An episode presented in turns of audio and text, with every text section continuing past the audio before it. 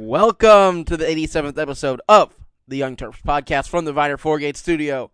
This is your host, Mason Viner. And your co-host Jordan Viner. And on today's episode, we're talking Maryland's loss to Michigan State, some more football coaching news, and much more. But before we get to all that, this podcast is brought to you by Allied Party Rentals, your hometown Terrapin party rental resource. Allied has what you need. Whether you're hosting a large wedding, putting together a small luncheon, or setting up a street festival, Allied has the tents, chairs, linens, china, and other accessories that you're looking for. Wayne from Terp Talk has known Donnie at Allied since 1995. Located right next to College Park and serving the entire DMV, contact Allied today for a free, no obligation quote at 301 986 0067 or visit them at alliedpartyrentals.com. Jordan, now for the Terrapin Rundown. Well, to kick things off, as always, on the non-rev report, the Lady Terps took on Penn State at the Xfinity Center on Sunday. They won by a score of 79-67 in front of the second largest crowd of the season. Yes, super superhero day definitely brought in the crowd, didn't it, Jordan? I guess it did. Um, they won on ESPN two, but unfortunately, because of their loss to MSU earlier in the week, down the AP poll to number 11 out of the top 10. I mean, you can only win the games you play. They already lost to Michigan State. They Yep. beat Penn State. That's kind of it. Yeah, um, I definitely agree. They're a young team, and let's face it, they again they're a young team. It's it's just it's not going to immediately work out. It really looked strong during the season. I still have a lot of faith in them now, but you're starting to see the lumps. You're starting to see everything that's wrong, and it kind of got exposed in the Michigan State game. It kind of got exposed in I'm forgetting what team. One of the, earlier Rutgers games. game. What'd you say? The Rutgers game, I believe. Yeah, the Rutgers game got exposed a little bit, so they just got to keep working. You know, Brenda's going to keep working with the team. You know, that they are all in. They're not going to go away. They're not going to fade this season. Uh, moving right along, Gymnastics lost a very, very close match to Illinois on the road by a score of 194.95 to 195.075 they will move on to host Michigan on Saturday. And Jordan, I think we're going to need some non-rev Todd help with the gymnastics. Yeah, although all I can say is I know that's a very close score, but I don't know anything else. And it wasn't on social media. It wasn't really like a negative reaction to this. They were seemed very positive, very pleased with the way they performed. And Maryland's definitely, according to someone in the media that really follows gymnastics and really likes it, um, they're looking really strong. They got a young team that can push the top 25. They can make an NCAA tournament. So there's a lot of confidence there. And if they took it positively, then I guess I will. Yeah, there's smart. There's better gymnastics people than I in this industry. Yeah, I definitely concur with that. They will move on to host Michigan on Saturday at 7. Uh, let's move to some football news here. Maryland hired a few more people to its coaching staff, starting, and we'll start with the director of recruiting.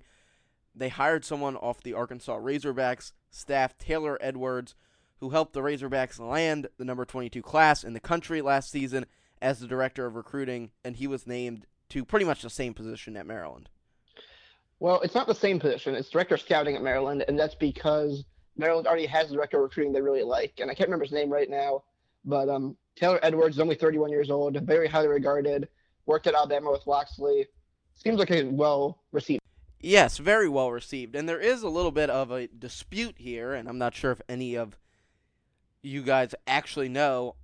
So, according to UM Terps, of course, Maryland Athletics, Taylor Edwards is the director of scouting, but according to him, he is the director of recruiting for Maryland football.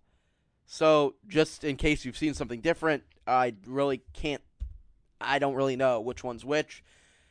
But they are pretty similar positions, and I think Taylor Edwards is a great fit for wherever that is. Just to speak to what he did at Arkansas, they obviously had their best recruiting class in history, number 22 in the country. They brought in a lot of great talent in a program that really wasn't doing so hot. So, pretty similar to Maryland. Obviously, Arkansas, a little bit be- bigger stadium, a little bit better college town. Definitely Actually, I'm not sure about better fan support. They did have a lot of empty seats this season. But Arkansas is a pretty step up for Maryland, but still did well there, can do well at Maryland. Yeah, that's about it, I think, for him. Uh, the Terps also added Joker Phillips as new wide receivers coach, replacing Chris Beatty, who's heading up to Pitt. Kind of a bummer that we're losing Beatty, but Joker Phillips has a pretty decent pedigree. So I'll start with losing Chris Beatty. Um, early reports when we had Dave LaMonaco on right after the hiring of Mike Locksley, he pretty much said it wasn't going to work out with Beatty. He said we'll have to see, but it's it's really unlikely, as he did with um, Czar. He said both of them. It was you know kind of a toss up, but it didn't really look like it was going to work out too well for what Maryland hoped for the super recruiting staff. But it's still a little bit disappointing. You know, he stuck around for a while. It seemed like it might work out, but it just didn't at the end. And that's we're gonna have to face that. We got a new set of recruiters that I think can do very well at Maryland. I know that will definitely bring in some talent, if not a lot. I'm still pretty confident, even with the loss of Chris Beatty. Now let's move to Joker Phillips, and this is according to reports. It has not been confirmed by Maryland Athletics yet. So let's just start with the over 30 years that Joker Phillips has had around college and pro football. We'll start with his playing career. He played for Kentucky in college, then he went to the Redskins for a year, then out to the CFL to Toronto for one year, and then back to the Redskins, and then he was out of football as a player. Then he started his coaching career directly after that. He was a graduate assistant at Kentucky. Then he was the assistant recruiting coordinator, the receivers coach. Then he moved to Cincinnati, where he coached both receivers and DBs. Then he went to Minnesota, Notre Dame, South Carolina, back to Kentucky till 2012, then to Florida, the Browns, Ohio State, Cincinnati, back to Cincinnati again, and then he was hired from Cincinnati to your Maryland Terrapins. He was a head coach a little bit, 13 and 24 record, and he went to one bowl game, and that was a loss. So that's a lot, Jordan. Kind of, as you said, Matt Canada like. Yeah, I mentioned that earlier. Matt, he reminds me of Matt Canada in that he stops at a lot of places. They usually have success, and he moves on. And the only place that really hasn't been true so far is both at Kentucky. The first time he was there from 88 to 96, and the second time he was there from um, 2003 to 2012. So he sticks around his hometown for large chunks of time. But other than that, he seems like a real migrant type. Yeah, but at the end of the day, you're talking about a guy that's coached for a lot of big programs. Absolutely, he coached Yeah, at Notre, Notre Dame, South Florida. Carolina, the Browns, Ohio State. Yeah, he's coached at a lot of big places, but I don't. That holds value to me, but not as much as it does to some. If you look at, you know, the wide receivers that he's produced, I feel like that's really what it comes down to. Um, Randall Cobb definitely comes to mind in his time at uh, Kentucky, the second time, but I really can't name any other ones, and I know Kentucky was not doing very well while he was there. I'm pretty sure he just he survived more than one regime. Well, just looking at the time period and records, it, I would have to assume so. I think that with his experience, he'll probably he's a good guy to lead this receiving core, which is built on fre- or I guess built on sophomores now. Dontay Demus, Jay Jones. I know there's others I'm missing at the moment. Brian but that's a- Cobbs, Brian Cobbs. Tahj Capehart, the the list goes on and on. It's a young core that has a lot of um talent, but they really they need a true leader in there, and hopefully, Joker Phillips is that guy. But let's talk about this from a recruiting standpoint.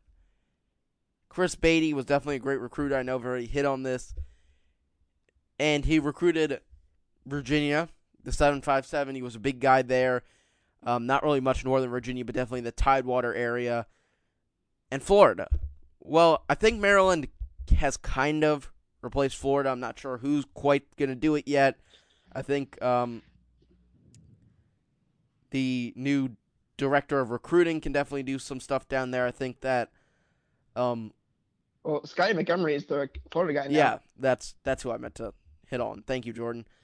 Um, I think that's yeah. Scotty Montgomery can definitely take care of Florida, but we're talking about that Virginia area now. Does Joker Phillips have ties to there? Is he a recruiter?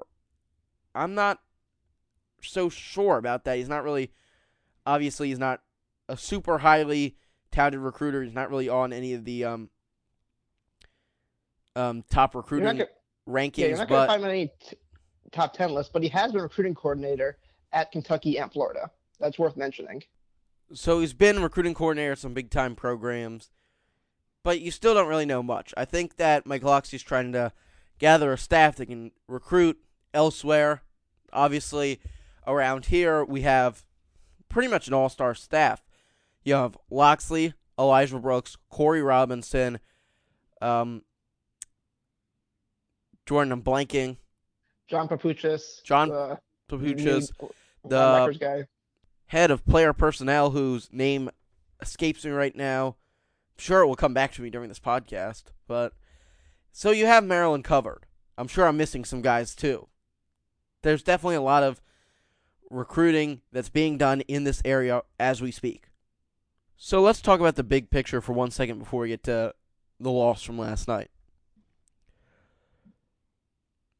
Mike Locksley, as we just gave a list of names of guys that are from here, is trying to get some recruiters elsewhere. Scotty Montgomery, Joker Phillips, um, Anderson, all these different guys into one room and kind of create more than just this area. Because if anything, if there's been any doubt as far as Mike Locksley is a recruiter, it's who can he bring in that can do Florida? Who can do the Midwest? Or who can get us these Big Ten offensive linemen? Or you know what el- whatever else you could say. Who can get us the um, Pennsylvania quarterbacks or wherever else their pipelines. And he's kind of taking care of that. He's moving through the staff methodically and slowly, getting the right guys that he believes in to bring the players to this team that will ultimately win games. And I think this is the right step in that direction. I think that um, Joker Phillips can get it done. Maybe stick around here for a while. Maybe really get into developing these receivers. We've seen the NFL. He's been to the NFL. He's been to the big college programs. And now he's maybe looking to settle down again into a program that's really trying to build something. And I think he can really be an integral part to that because, Jordan, I know you hit on it. This is a young core that has a ton of talent. Any receivers coach that looks at Maryland probably thinks the whole program might not be able to win right now, but my position group has all the talent that I really need, and I can really do great things within my current guys. And that's a big draw to any position coach, especially one, and I'm not sure if Phillips is one of them, that really wants to climb the ladder. And that's kind of all I got on Joker Phillips. All right, and that is a lot. So before we get to the game, and just some other news bits here. Ty Johnson, Trey Watson were both in the East-West Shrine game. Both performed well. Trey Watson actually got some a lot of Twitter cred for that in the scouting community. So that's great to see. And the other pro Terp news is whether you like the Patriots or not, and I certainly don't, but JC Jackson's doing the Super Bowl, and that's pretty cool. Yeah, Trey Watson's really making a name for himself. And if he didn't do that at Maryland where he played, I mean, if you really look at Trey Watson's body of work, the interceptions, the fumbles, being able to pass cover when he really wasn't supposed to be able to, he did a lot at Maryland and really showed why be, being a grad transfer really gives you the opportunity to do different things and to really prove yourself for the draft. One thing on the Patriots, Jordan, I know you don't like them, but I personally do, and to see a Terp on there just makes it a lot better. It's a lot easier to root for them for those of us that aren't big fans of the LA teams. I really think you're one of the very few people who still likes the Patriots, Mason. I don't know how you can be okay with the same team the Super Bowl three years in a row. Appreciate the process. Look, I'm a football guy. I love the way football's coached. I love it when it's done right, and they just they do it right.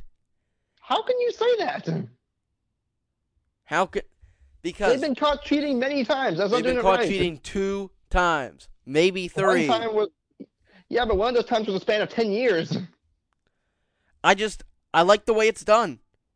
It is a methodical process of we're going to expose your weaknesses, attack the middle of the field, do different things. And honestly, recently, ever since Gronk kind of got into his injury thing, and um, player's escaping me right now, but a few of those top level receivers left, Brady hasn't had much, and he's still good, and they're still working through the same thing and just destroying other teams. And one more thing on that game from Sunday, Tony Romo really did a great job. I'll just I have to give him props for that. You and everybody else, but he did do a fantastic job, and it's it's cool to see announcers actually stick out because man, a lot of them just seem to suck. Yeah, I would have to agree with that. It's it's definitely it hasn't I don't I wouldn't say they suck. I would say that there's kind of a need for the new era. And I know you're not really going to find many guys that can do it like Tony Romo, but there's just need for someone that's maybe different is a better word than man they suck. The old way of doing it's kind of gotten stale. Yeah, I think it's probably a more fair way to say it. Um, but we're getting way off topic here. I think it's time to move on to our um, main event. Yeah, and that of course is Maryland's 69 to 55 loss to Michigan State. The first thing that I'll say about this game is if there's one thing that I would have said, I don't know if I said it on this show or not, was Maryland couldn't really get down early. I think I said that I thought the game was going to go, Maryland was going to be able to keep it close, and then the second half, Michigan State was going to make a strong push and, you know, run the game. Really get out, do their thing, play their game with Maryland, kind of throw them around the court for a little bit, and they would end up around, I think I said, a nine point or 11 point winner. Well, that's kind of not what happened. Um, Maryland came out, they looked flat, and Michigan State was just ready to go. Uh, Michigan State get out to a 18 to six lead early. Maryland just could not make a shot from the field. They were three from 18 when that was the case, and you know, the Terps started to get hot.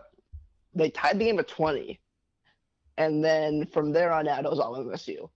Um, Spartans got an 11-0 run to end the half, and uh, that was kind of all she wrote. Yeah, um, I want to talk about the the twenty to twenty tie for a second. Now, I was out walking our dog during the, about the first, I don't know, I think it was nine to two when I got back inside, and I was like, "Oh, this is just not going to go well. This is going to be a forty point loss," which I had been told kind of jokingly that was going to happen, that Maryland had built up all this hype and they were just going to fall flat on their face.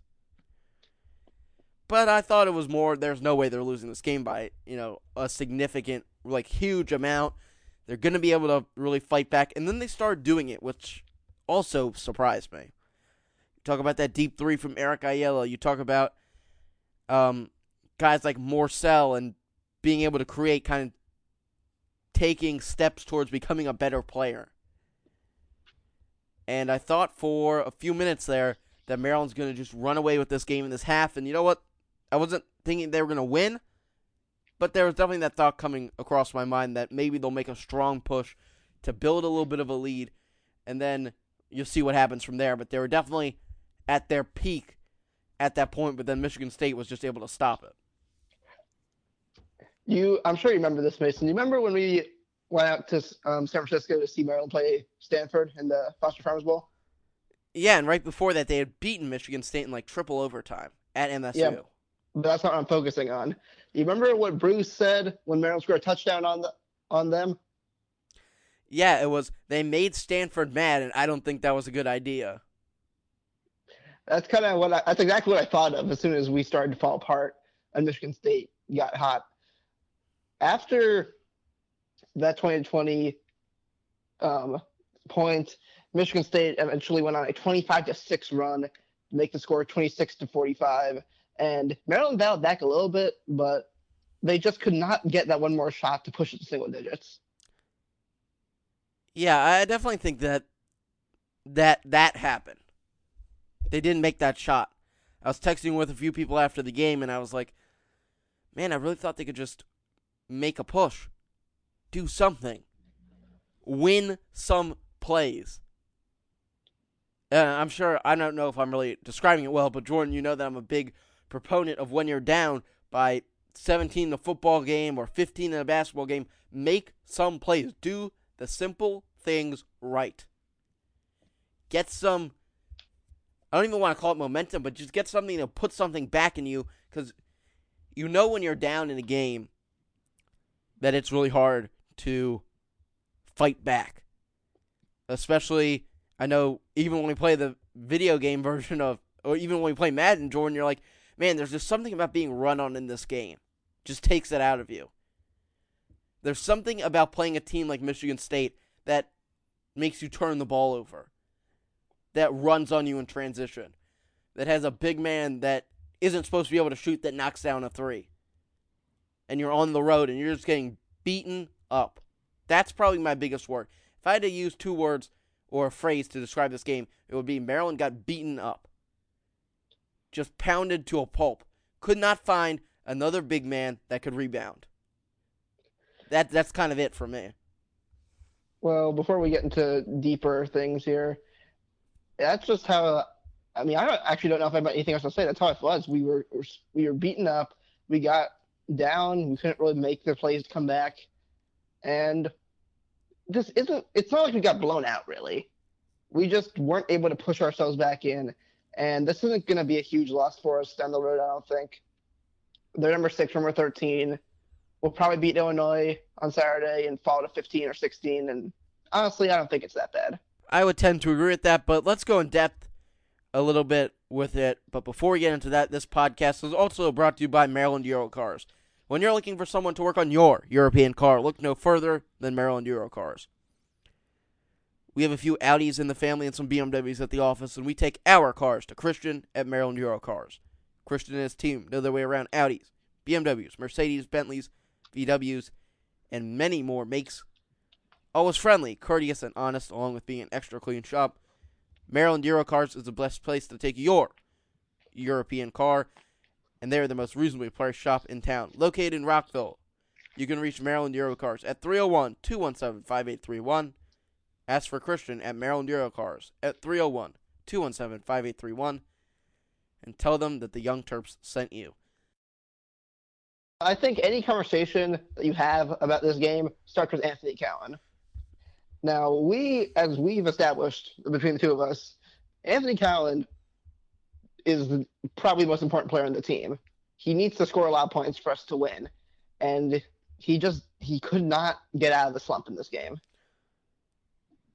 Yeah, Anthony definitely um didn't play too well in this game. Three for twelve shooting, one for six from three missed his only free throw, which was to me a must make. Those two shots that he got it was a one and one.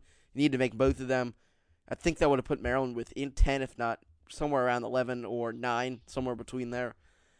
Um, only two boards, which he's kind of gotten hot with rebounding in these past few games. Five assists, and of course the seven points. Um, on the other end, you have to look at Cassius Winston. 36 minutes for him, 5 for 13, one for five from three, three for five from the line, 14 points, which was tied for the leading scorer for the Michigan State Spartans. He also added seven assists.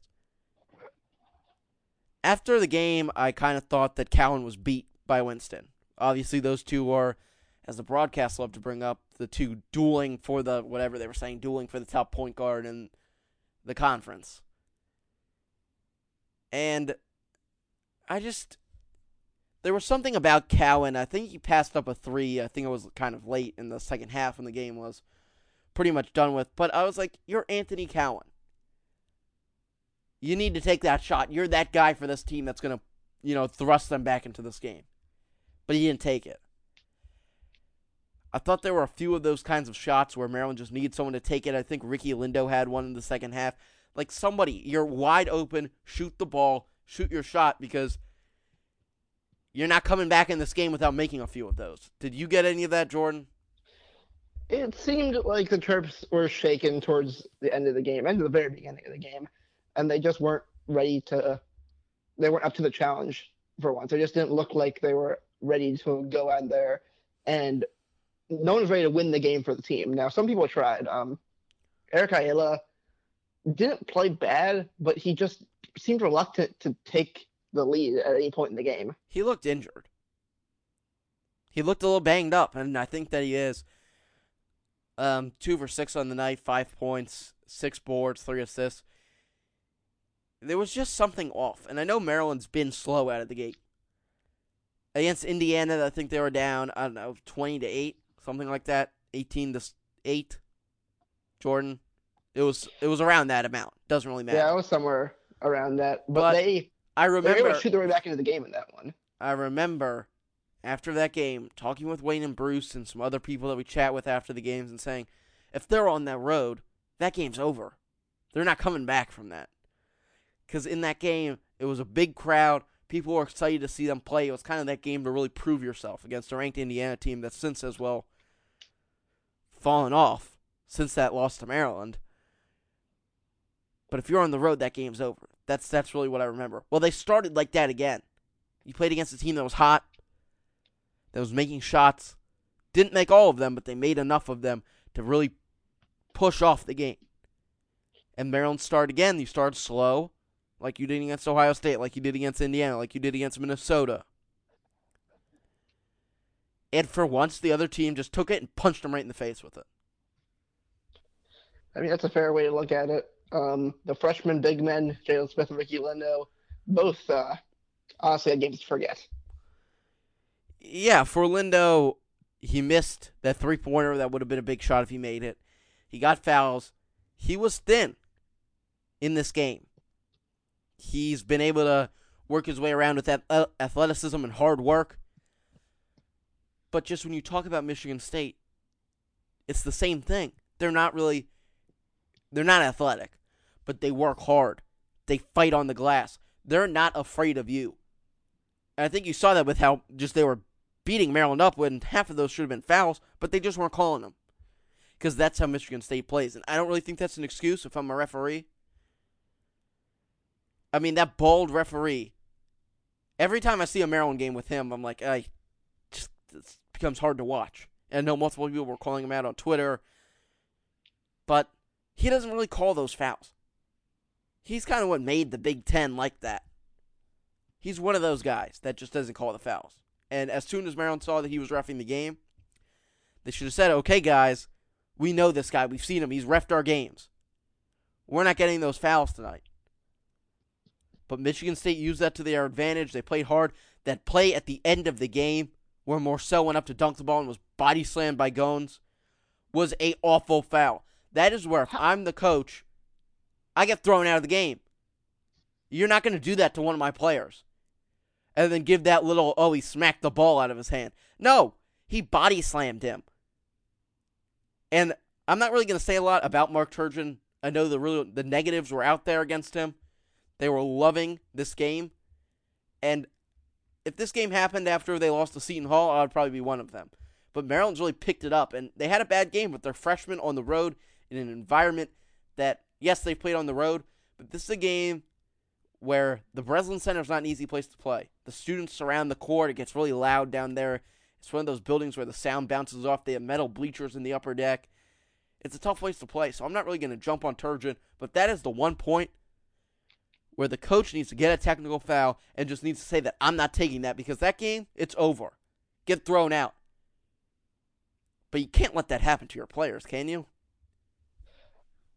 And that was Mason's rant of the day, I believe. Um, you you made a lot of good points though. A, the game was refed horribly. Like they were there were just fouls down low, and Maryland was hitting the floor a lot for there to be not fouls. I I have it somewhere. I need to find this note that I made. Um, shoot, here we go. The first free throws of the game weren't for 14 minutes in, in the first half, so they were not gonna they weren't gonna call fouls.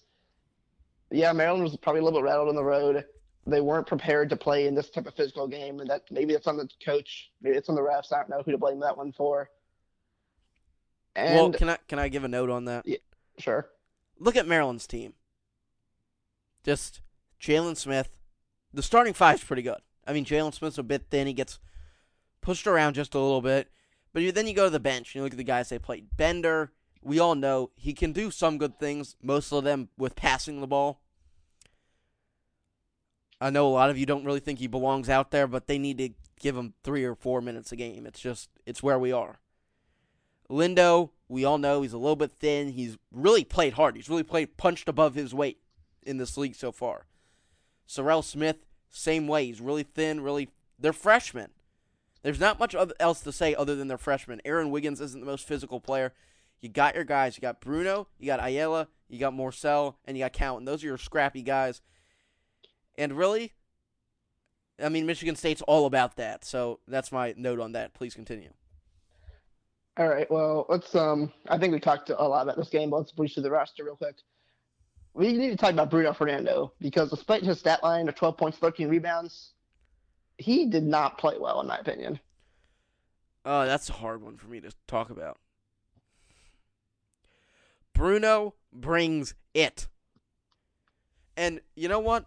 Maryland need more guys to play like Fernando in this game. Fernando wasn't taking it.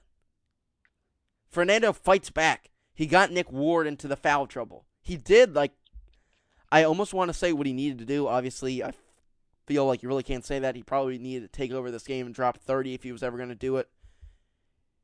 Maybe hit that one three that he took that was really wide open. I was begging him to take him the whole game, and then he missed. I was like, yeah, that's probably why I didn't take it. He got Nick Ward in foul trouble. He did good things, but at the end of the day, Bruno's just. He's not giving you the 40 minutes and the 28 points and the 20 rebounds. He might do it once or twice, and this game would have been fantastic to do it. Michigan State just has such a rotation of big men that you really got to see. They really displayed that they have a lot of big men, and they really kind of beat down on Bruno. I just he turned the ball over a lot. He wasn't playing great defense down low. I just didn't love his performance. I really we needed him counter take over the game, and that you are right in that regard. And they just didn't, and that's kind of I was kind of story like no one else on this team, unfortunately, at the moment, except for Stix in a couple games, has the ability to take over a game. And we saw Aaron Wiggins kind of try, shot ball 13 times, made five threes, six rebounds, but he just he doesn't have the driving skills to do it. I don't know what else to say about it. We just we need a hero in this game, really, and no one was gonna be that. Not yet. I'm sure one. I'm. You see, what I will say about this game is it was learning. Some of the points that I hit on, I think the way Turgeon's done it this year, they will definitely notice on the film. Because if you really watch Maryland so far this season, you notice the little things that they've changed. Early in the season, nobody wanted to really take a shot. Jordan, we really talked about that in depth. Someone had to really step up, and then you saw Cowan do it. You look at the end of the game situations or the fact that they ran an inbounds play in this game and you say, well, they adjusted to it.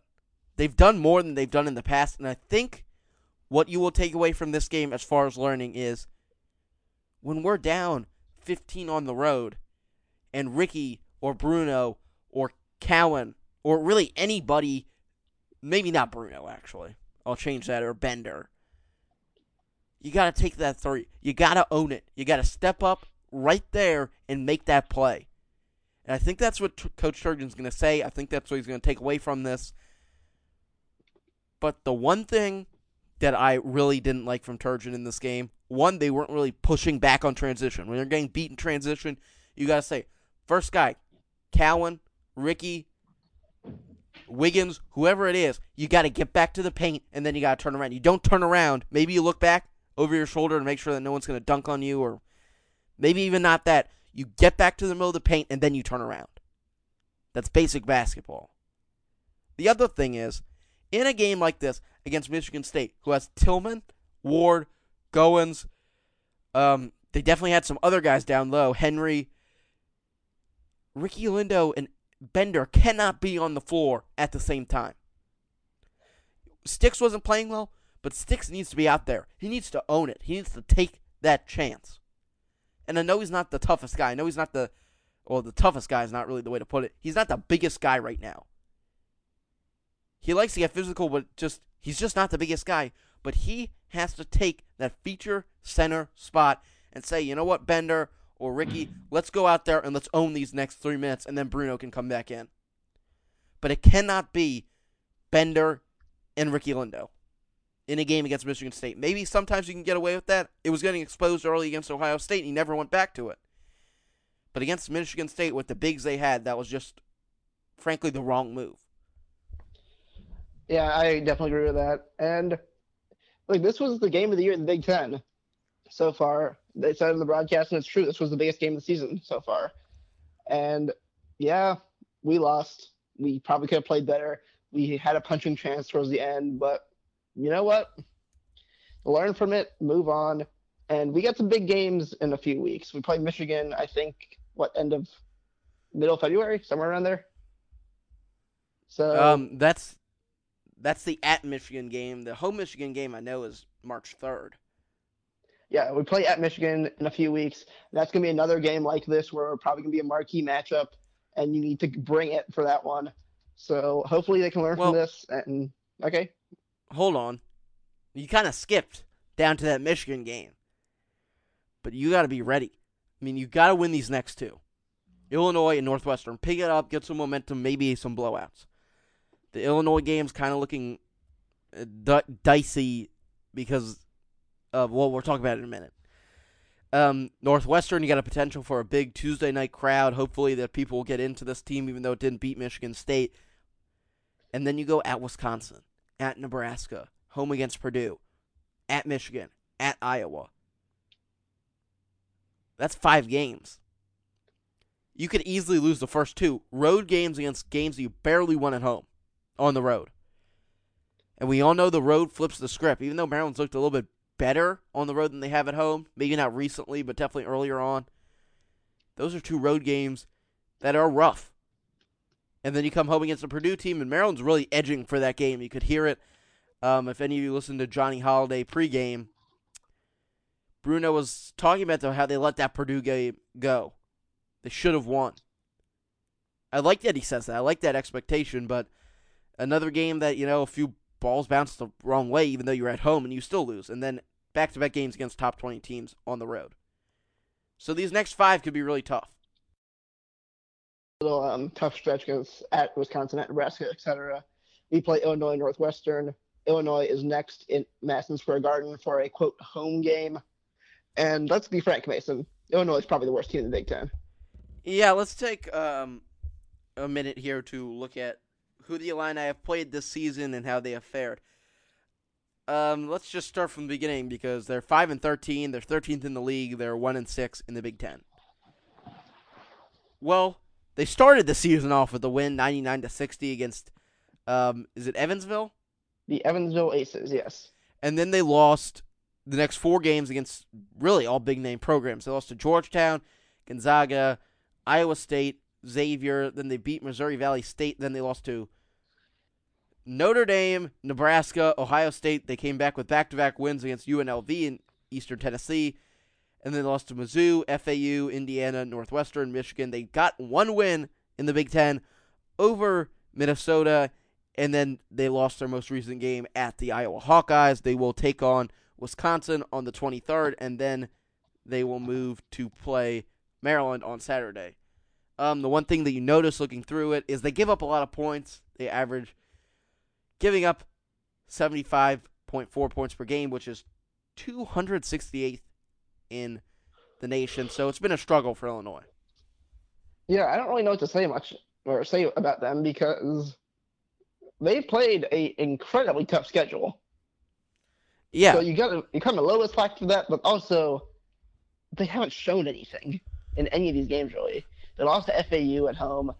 They blew out Minnesota in a shocking result, I'm sure for them. And other than that, I don't see any reason to be afraid of them, which makes me afraid of them. yeah, it did the same for me, especially after it just seemed like the players were a little bit disappointed in the way they played. That they need to bounce back against Illinois. And again, the upper deck is closed for this game at Madison Square Garden. The lower deck is almost actually sold out. But you really don't know what the attendance is going to be, especially with Illinois struggling.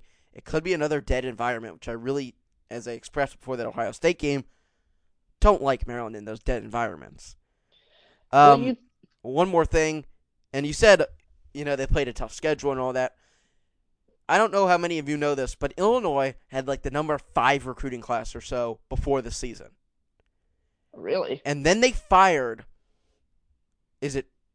It's not Croy. What's that guy? The meanest looking coach in the Big Ten, and that guy really like. He really got into it. I really cannot remember his name right now. I'm looking it up, but keep going. And then all, I believe, all or next to all of them left the class. Maybe they kept Oh one. yeah, John Groce. Yes, that guy. And then they lost almost all of the class. And it went downhill because, as everyone knows, basketball, it's really hard to get a late recruiting class. So it's really been it's been tough. And they've really gone through it this year. They're five and- again, five and thirteen. But I really I look at the schedule that they have and I see only maybe one or two games that I think they should have won. I mean, FAU, I think they should have won that game. And maybe you would expect them to pull one other one out. But look at how hard the schedule is. I mean, come on. That's brutal. It's hard to make excuses for them because you lost those many games. Yeah, you play a tough schedule, but if you were a good team, you should have won some of those games, right? So, I guess we'll give you some players to watch out